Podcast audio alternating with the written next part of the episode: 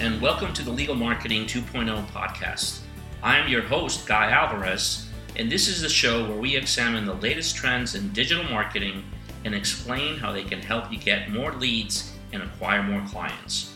In today's episode, we're going to talk to Mark Cohen. Mark, a good friend, is the founder and CEO of Legal Mosaic. And Mark is going to talk about how to use social media and content to develop your thought leadership. But before we get started with the episode, I want to ask you a question. Do you struggle with digital marketing and how to make it work for you and your law firm? If so, I want you to go to lawfirmmarketinghelp.com and sign up for a free digital audit. This audit will provide you with a roadmap and all the information you will need to get to digital marketing to produce the results you want. Hi, Mark. Hey there, Guy. How are you? Good. How are you? And thank you for joining the Legal Marketing 2.0 podcast. Great to be here. So, Mark, I have known you now for, I think it's been four or five years. Um, and uh, I've had the pleasure of seeing you really uh, become a thought leader in your area. Um, when I met you, you were still a managing partner at ClearSpire. Um, why don't you tell us a little bit about um, sort of your progression from uh, a lawyer to uh, founder of ClearSpire and then now the CEO of, uh, of Legal Mosaic? A little bit of history, Mark. Sure. So I had been a uh, trial lawyer for, uh, oh, I would say about uh, almost 30 years. Uh, started out as an assistant U.S. attorney, became uh, a big law partner. Uh, then I started a national boutique firm.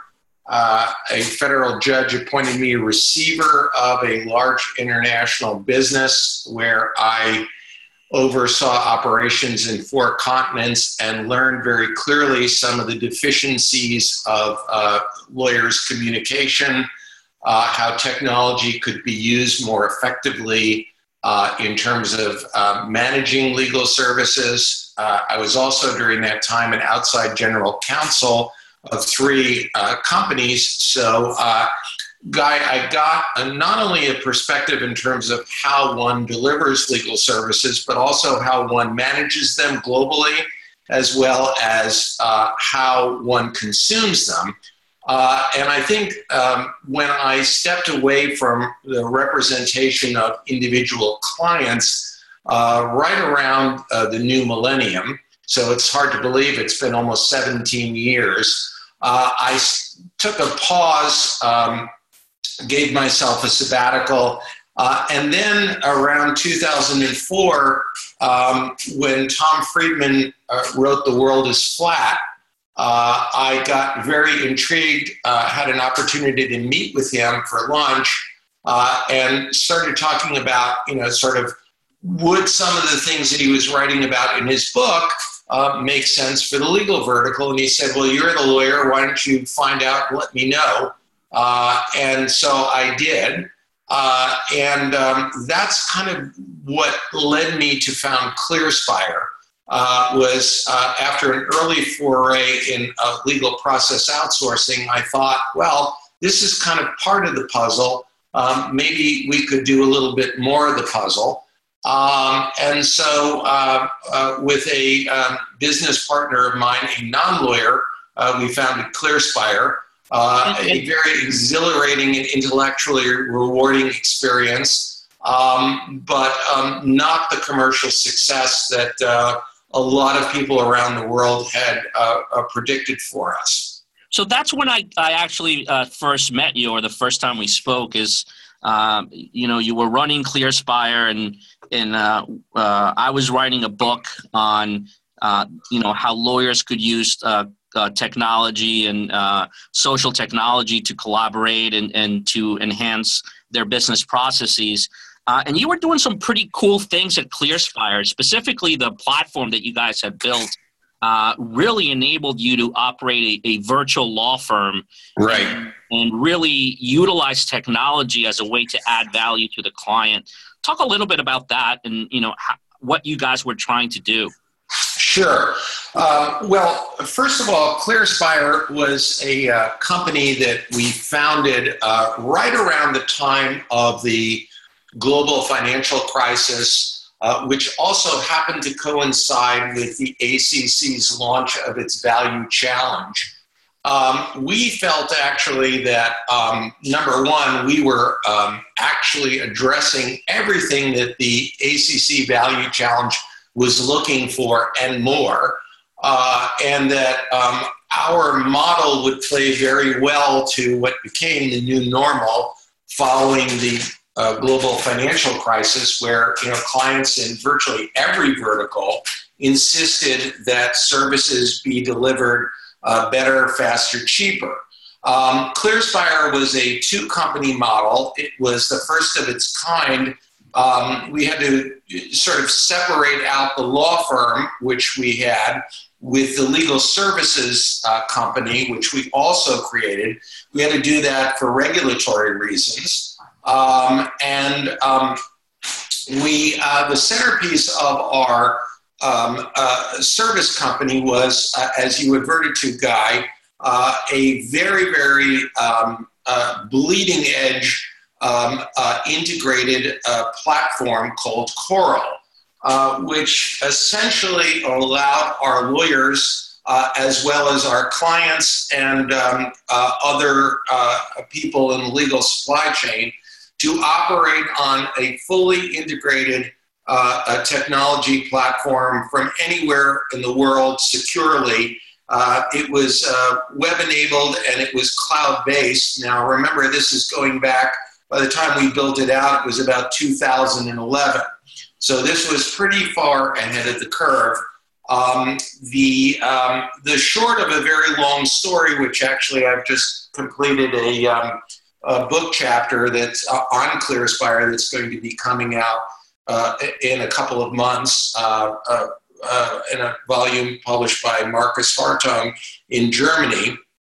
The, the short of the long story is that ClearSpire really, what our clients were more interested in than our law firm services was our technology. Uh, and that the marketplace was really not ready at that time for um, a new model law firm that was quite as, dare I say, forward thinking as ClearSpire was um, uh, to uh, basically buy our legal services. They were only too happy to um, license or acquire uh, our technology. Um, but uh, nonetheless, I'm very, very uh, heartened by the fact that years later, um, people around the world contact me virtually on a daily basis um, to, uh, in some form or fashion, uh, revive uh, aspects of, of the ClearSpire model and what we sought to do.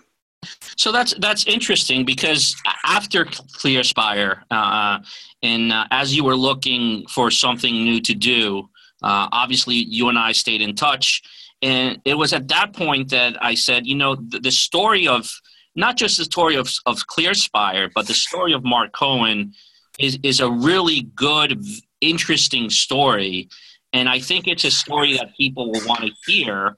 Uh, and that's when we started to think about legal mosaic. Um, so, you know, for our listeners, uh, tell us a little bit about what legal mosaic is today and sort of the evolution, how you got started, um, and how you were able to build uh, your brand, the Mark Cohen brand, but also the legal mosaic brand uh, through your blogging and uh, through the social media uh, uh, uh, participation that you did? Sure. Um, actually, Guy, I remember very vividly. Um, we were sitting in the lobby of the what is now the Lotte uh, New York Palace Hotel. Um, we were having a drink.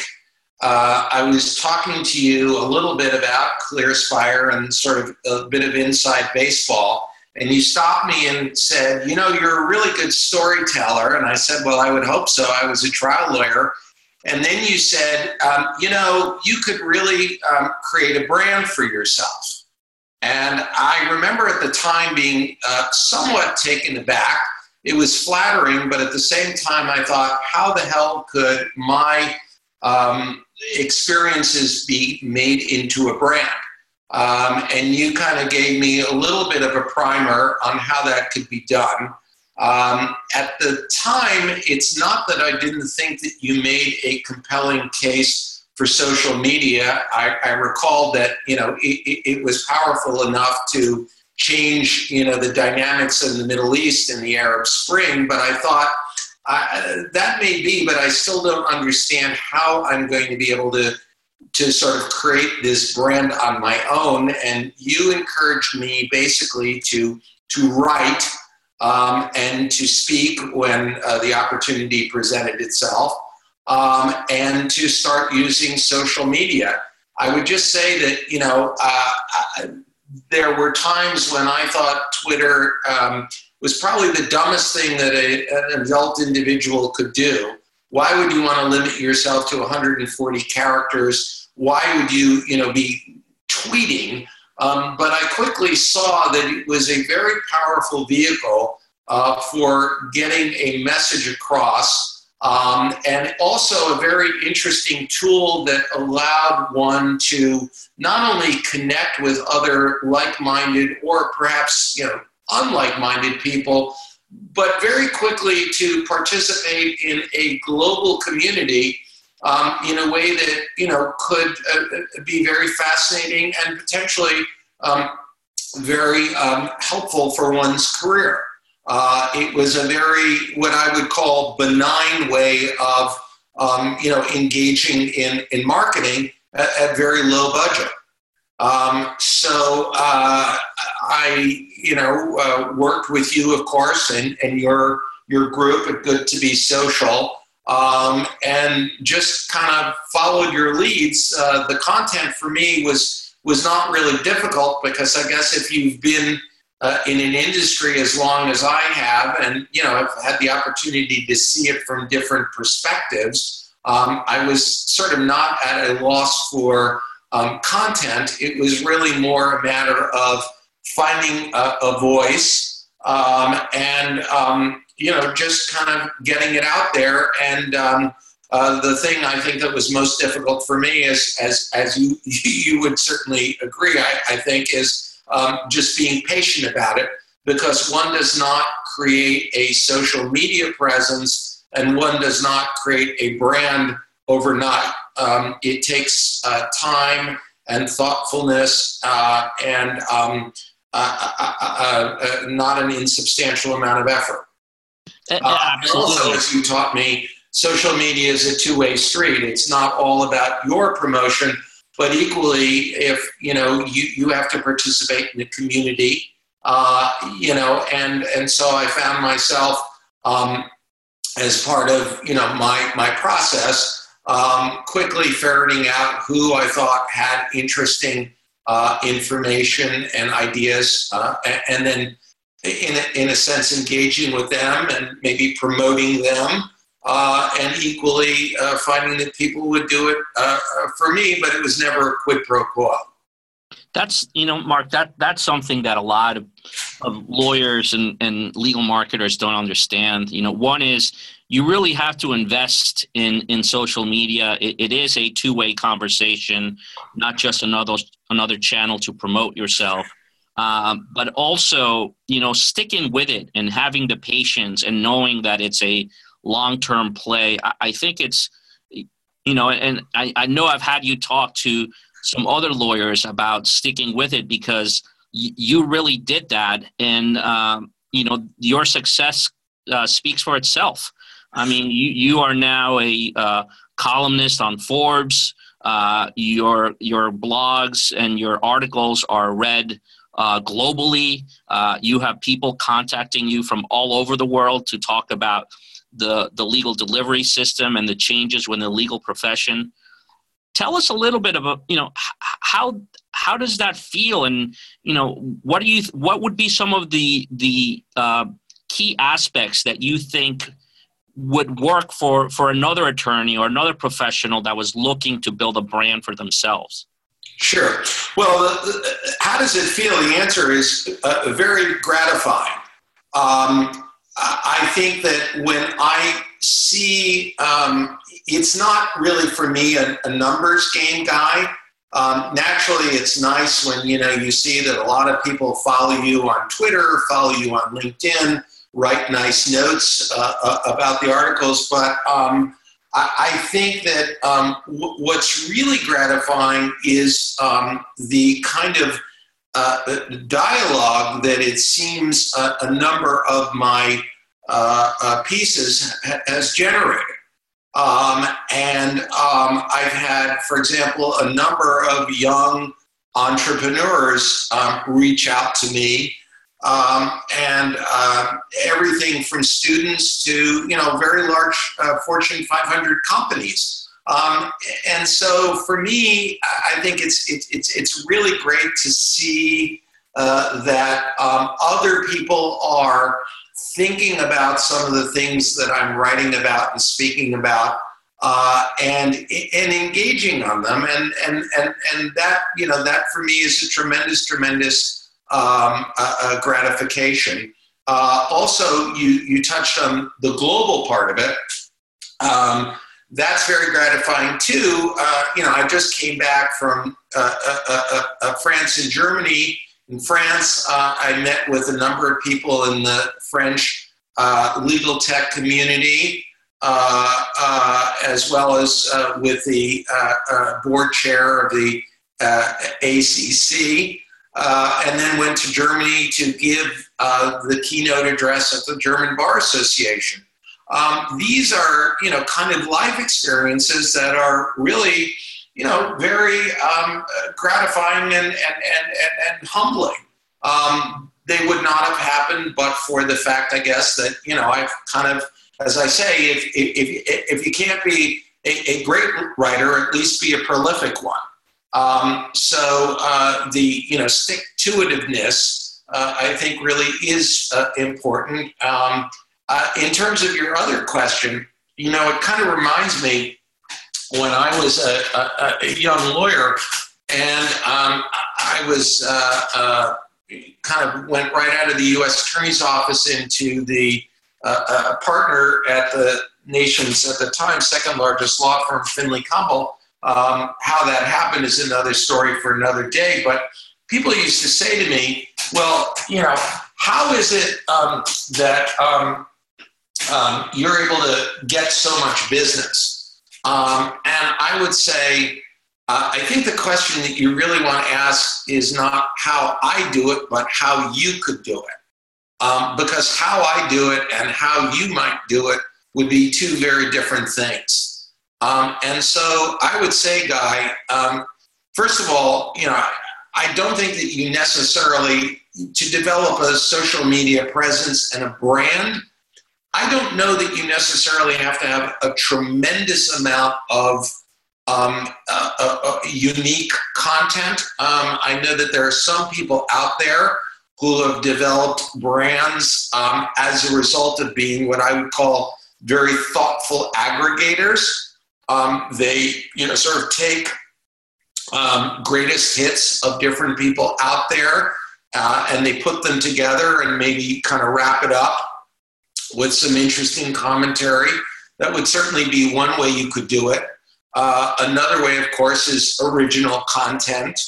Um, but I think you know the, the, the only sort of global advice that I would offer beyond that to answer your question, Guy, is that um, I think, you know, people have to be authentic. Um, I think one of the things that a lot of people tell me, um, and they used to tell me this as a trial lawyer too, when I would poll juries, is, um, hey, you know, you, you, you know what you're talking about, but you're authentic. Um, and I think that, you know, authenticity means a lot of things, uh, one of which is, you know, that people believe that you're not kind of putting on airs and that you're not trying to BS them. Um, and so I, I, think one of the things that I would tell people is um, that you know you really want to be authentic in terms of um, what it is and, and, how it is that you know you're, you're getting your message across. That's great, Mark. I think that's excellent, excellent advice. Let me switch topics slightly. Uh, so, obviously, you write a lot about uh, what's going on in, in the legal profession and uh, how alternative legal service providers are really starting to change the game and you know the competition and, and the sort of the the consolidation of, of, of the legal marketplace. You recently wrote an article uh, that talked about the way law firms were marketing themselves. So, you know, in your estimation, you know, it, it seems like you think, and, and I tend to agree, that they're not doing enough from a marketing perspective perspective to differentiate themselves, and uh, they're sort of missing the boat. Uh, so, what are your thoughts on that? Could you expand a little bit upon that? Sure. Well, as I recall, Guy, that article I, I was talking about how there are a lot of law firms that are increasing their budgets in terms of marketing efforts um, but there was not necessarily uh, an RO, a, a very positive ROI for a lot of them, and it's not because social media or marketing isn't something that they should be doing, which I think they clearly should be doing it. But they first have to answer the question of, you know, who and what are we and how are we differentiated in the marketplace? Um, and I think that's the same for a firm as it is for an individual. Um, you know, getting back to you know your questions of how I develop my brand. If I was just saying the same stuff that a bunch of other people were, um, then what reason would people have to read it or much less comment on it? Right?